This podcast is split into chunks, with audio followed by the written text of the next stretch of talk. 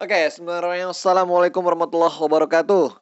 Robbi sohli sodri wa yasirli amri wahlul uqdata milisani qawli. Oke teman-teman, di episode kali ini kita akan coba bahas sesuatu yang kemarin udah sempat kita spoiler ya. Jadi mungkin dua episode ke depan kita akan ngomongin sesuatu yang hot banget nih guys. Yaitu adalah pernikahan.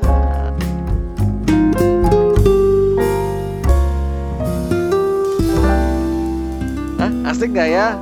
Mungkin teman-teman di sini pasti wah ini udah pada ini nih. Karena sekarang lagi lagi ngetren nih, nikah muda gitu kan.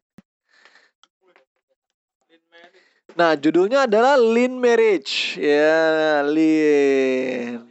Nah, kenapa sih gue pakai judul Lean nih? Oke, mari kita coba dalamnya. Apa?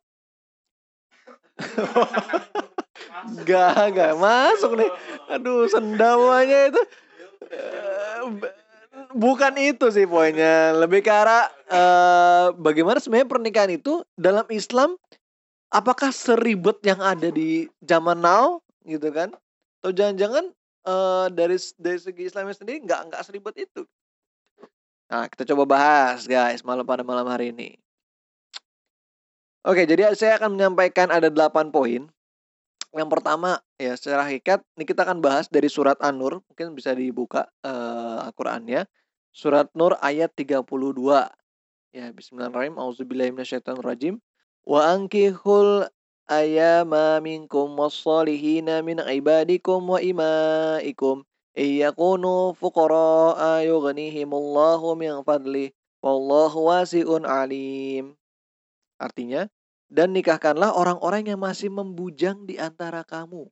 Dan juga orang-orang yang layak menikah dari hamba-hamba sahayamu yang laki-laki dan perempuan. Jika mereka miskin, Allah akan memberi kemampuan kepada mereka dengan karunia-Nya. Dan Allah maha luas pemberiannya dan maha mengetahui. Jadi guys, based on ayat ini ya, sebenarnya di situ udah ada uh, penjelasan tuh dari Allah, nikahkanlah yang masih sendiri di antara kamu. Maksudnya uh, dia mendirect kita as a brotherhood atau saudara-saudara semuslim nih.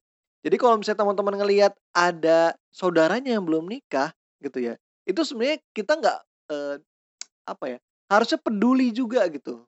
Jadi jangan uh, acuh tak acuh. Sebenarnya kita ada ada andil kita juga di situ untuk bantu saya. Jadi kalau misalnya teman-teman lihat uh, "Eh, lu belum nikah ya?" Ditanya, eh, "Ayo sini gue bantu nikah." Itu sebenarnya bukan hal-hal yang tabu.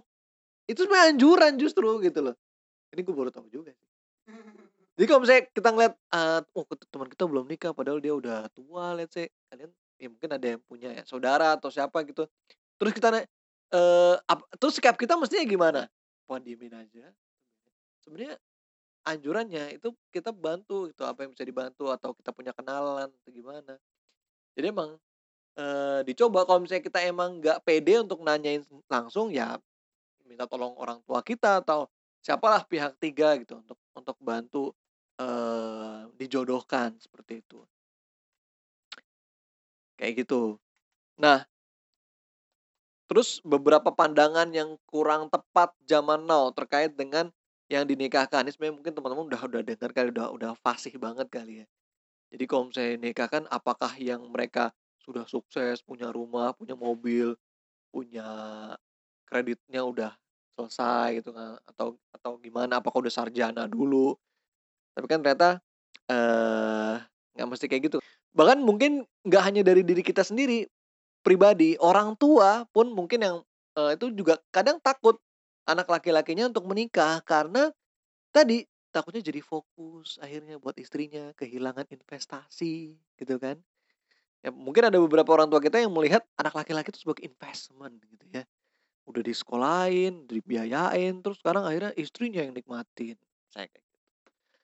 Lalu sementara itu di sisi lain orang tua perempuan gitu ya eh ada yang bilang sibuk menyuruh anaknya keluar gitu. Supaya dia buru-buru tanggung jawabnya kelar buat anak perempuannya. Bahkan ada yang bilang, uh, jangan-jangan ada yang nyuruh, "Kok nggak keluar sih?" Gitu, "Nanti kalau di rumah nggak dapet jodoh," gitu. Jadi di di di dijorok-jorokin. Nah, ayat ini menghancurkan semua prasyarat-prasyarat tersebut sebenarnya. Jadi kalau di, eee, sini kan poinnya akhirnya orang-orang yang masih membujang di antara kamu. Jadi di situ bahkan di ayatnya lebih jelas lagi, ini ini kalau gue boleh curhat, ini juga jadi salah satu ayat yang membuat gue yakin ingin menikah. Itu adalah pada saat Allah bilang, "Kalau mereka miskin, Allah akan memberi kemampuan kepada mereka dengan karunia-Nya." Kalau menurut gue sekarang kebalik sih jatuhnya. Concern utama orang mau menikah tuh finansial justru. Padahal kalau dari sisi Allah, finansial itu is not concern utama. Concern utamanya justru adalah pada saat banyak orang yang pacaran gitu atau tidak dalam uh, relationship yang sehat, hubungan yang sehat. Itu justru concern utamanya, bukan financial problemnya. Jadi poinnya di situ. Concern concern utamanya justru pada saat orang-orang uh, menikahnya lama, menikahnya di delay gitu kan karena hal-hal yang tadi masalah harus punya financial freedom dulu uh, dan hal, lain kan. Padahal kita tahu nih kita udah pernah bahas ini de sebelumnya terkait dengan salah satu uh, capability oleh syaitan. Syaitan itu, ini godaan dari mana ya? Godaan dari kiri kalau nggak salah. Dia membuat yang haram itu lebih terlihat gampang daripada yang halal. Jadi saya saya dari left godaan nah dia punya, uh, capability itu tuh, uh, power dari syaitan. Dia bisa mem membuat yang haram lebih mudah daripada halal. Apalagi zaman sekarang guys, di mana information is in a fingertip of your hand. Gampang banget ngakses-ngakses yang haram itu. Kalau dulu gua gimana ya, dulu kan belum ada internet, terus bukanya juga apa, eh, internet juga masih susah gitu kan. Sekarang lu punya kepikiran aneh-aneh dikit langsung buka itu. It's it's so easy. Haram jadi lebih mudah kan.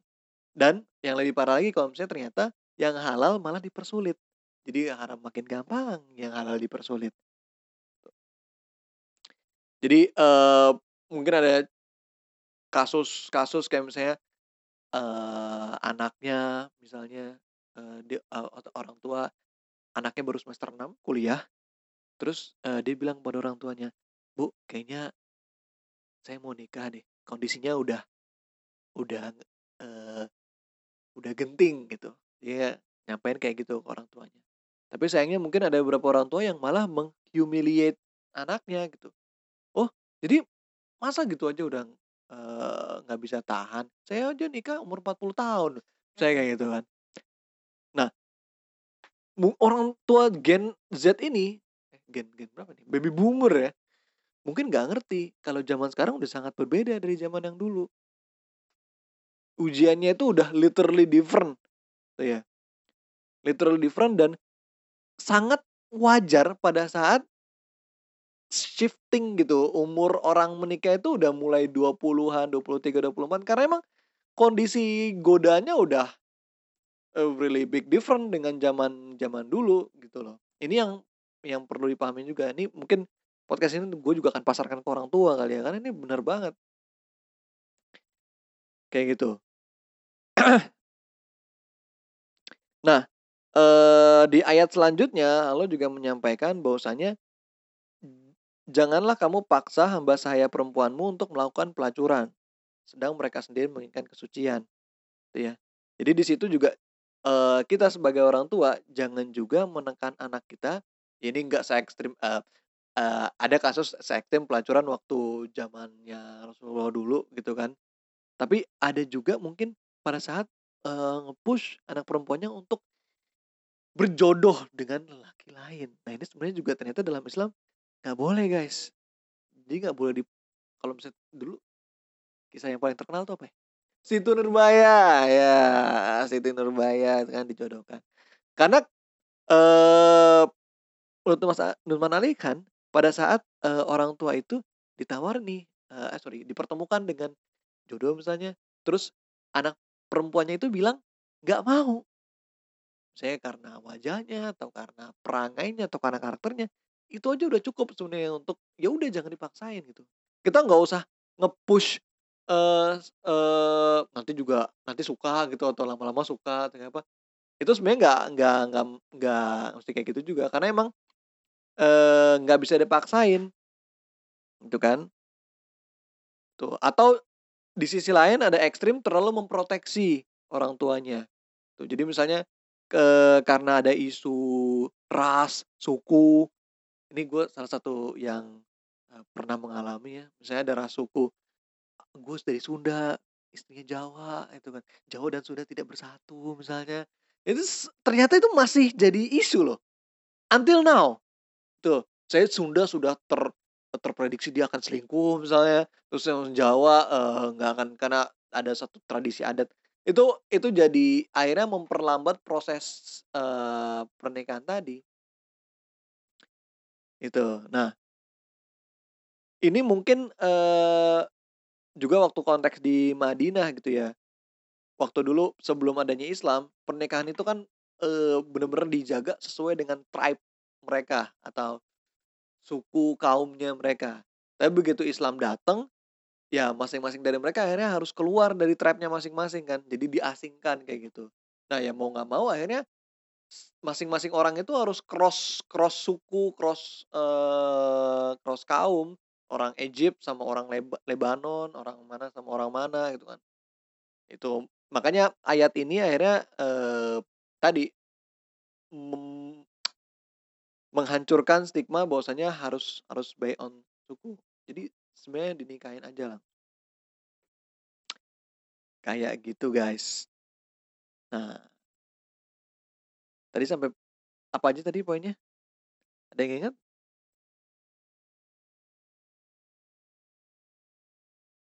Apa?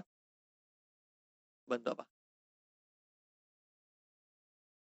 Bantu saudara yang mau menikah. Terus tadi ada beberapa pandangan yang kurang tepat tadi terkait dengan pernikahan. Concern utamanya, terus bagaimana caranya kita akan memudahkan yang halal, gitu loh. Nah, yang halal dipermudah dan jangan, eee, menekan anak kita. Lalu di ayat selanjutnya juga di awal-awal, eee, anjuran menahan diri untuk anak untuk laki-laki. Gitu ya. Jadi kalau nah ini nih, kalau misalnya teman-teman akhirnya sampai sekarang itu belum menikah juga, nah itu jangan akhirnya jangan melegalkan apa pun, eee, yang mendekati zina, itu.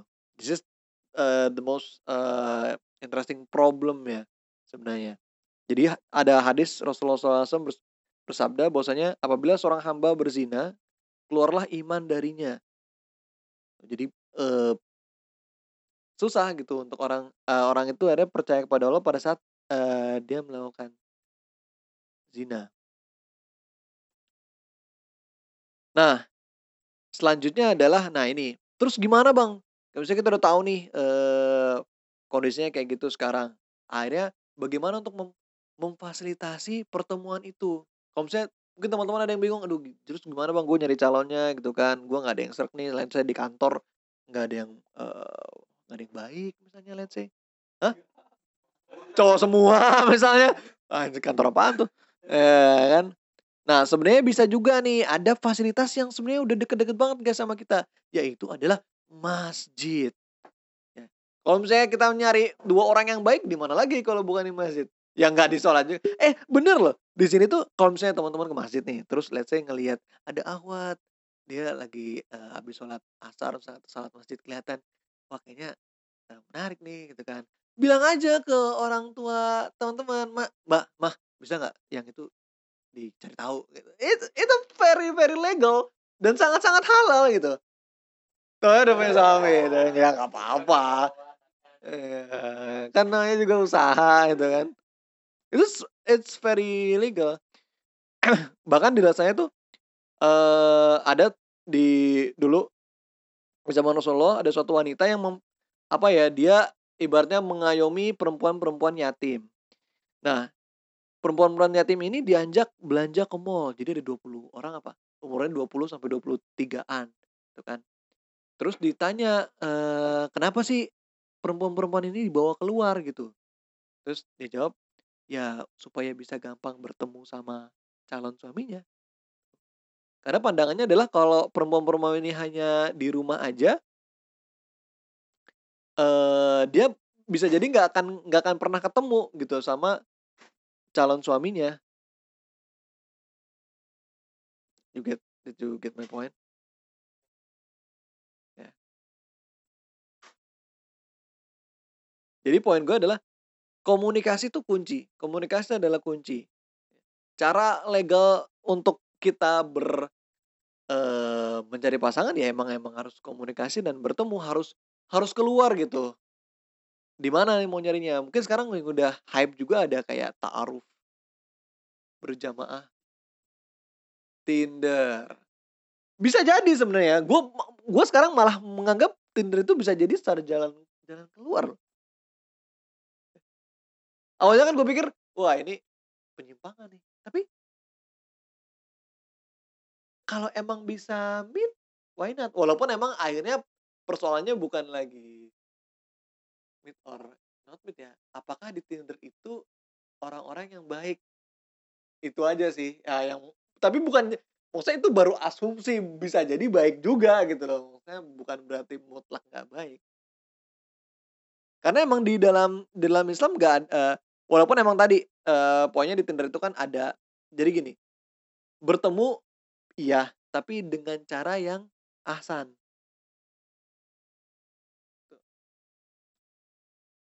with with elegant elegant way.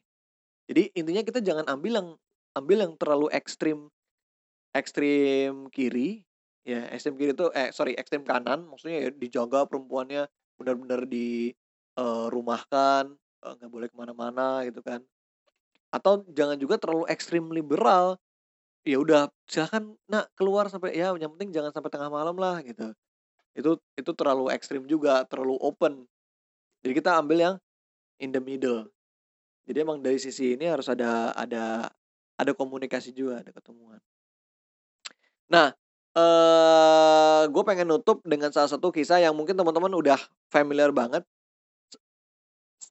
salah satu proses pernikahan dari zero to hero yang termaktub di dalam Al-Quran. Tahu nggak ceritanya siapa?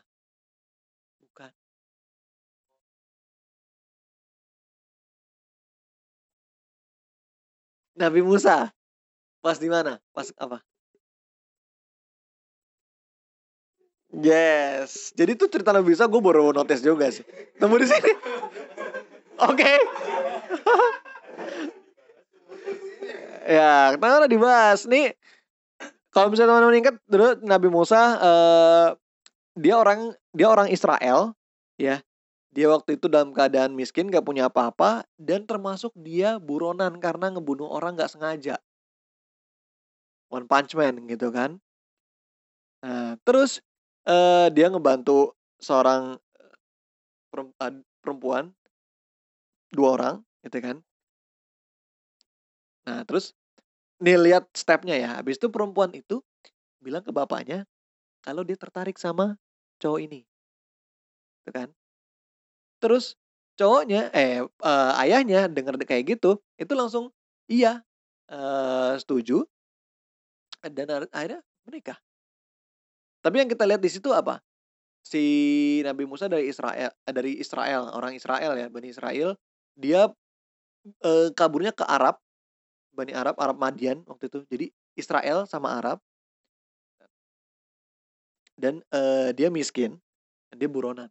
Maksudnya such an kondisi yang sangat tidak ideal sebuah pernikahan sebenarnya. Ya. Tapi di situ akhirnya uh, apakah bapaknya ngelihat itu semua? Tuh. Mungkin iya, cuman ternyata ada concern yang lebih tinggi daripada pada itu daripada kondisi tadi yaitu tiga pertama gak per, uh, anaknya suka atau anak perempuannya suka yang kedua dia ngeliat Nabi Musa itu strong maksudnya dia bisa bantu gue di ladang dia bisa bantu cari nafkah dan dia bisa bantu untuk protek keluarga saya. Yang ketiga orang ini trustworthy atau bisa dipercaya. Bis, uh, ada kondisi-kondisi tertentu yang dia bisa berbuat jahat tapi dia nggak melakukannya. Jadi tiga itu sebenarnya yang jadi faktor buat teman-teman. Dan uh, faktanya setelah Nabi Musa menikah dengan uh, istrinya ini, ya dia pekerjaannya apa? Eh, bantu nyangkul di ladang Nabi Shu'aib. kan dan dia digaji oleh Nabi Shu'aib mertuanya maksudnya kalau dalam eh, mungkin di zaman kita tuh ngelihatnya kayak cemen gitu kenapa lo kerja sama mertua lo atau dibayar sama mertua lo gue nggak tahu sih tapi poinnya adalah eh, kemungkinan ke depannya itu banyak kondisi yang nggak ideal nggak nggak selalu ideal dalam pernikahan dan dan memang jangan berharap ideal karena itu nggak pernah ada. Setiap pernikahan pasti akan unik dan punya struggle-nya masing-masing gitu. Jadi kita nggak bisa ngejudge anything dan nggak nggak nggak nggak jangan mengharap sesuatu yang kondisinya ideal. Jadi itu poinnya teman-teman eh Nabi Musa tadi kurang lebih merangkum semua eh, poin yang saya sampaikan di atas. Jadi kalau misalnya teman-teman sekarang eh, bingung eh, menikah dan apa sih eh, hakikatnya sebenarnya terkait dengan pernikahan dalam Islam? Open tadi kita coba untuk sesuatu uh, memudahkan proses pernikahan ini gitu ya. Semoga kita semua diberikan kemudahan bagi Allah untuk bisa dikuatkan dan dimampukan untuk menikah. Dan semoga kita mendapatkan pasangan hidup yang terbaik dan menjalankan hidup harmonis bersama pasangan kita kelak. Wabillahi taufiq hidayah. Assalamualaikum warahmatullahi wabarakatuh.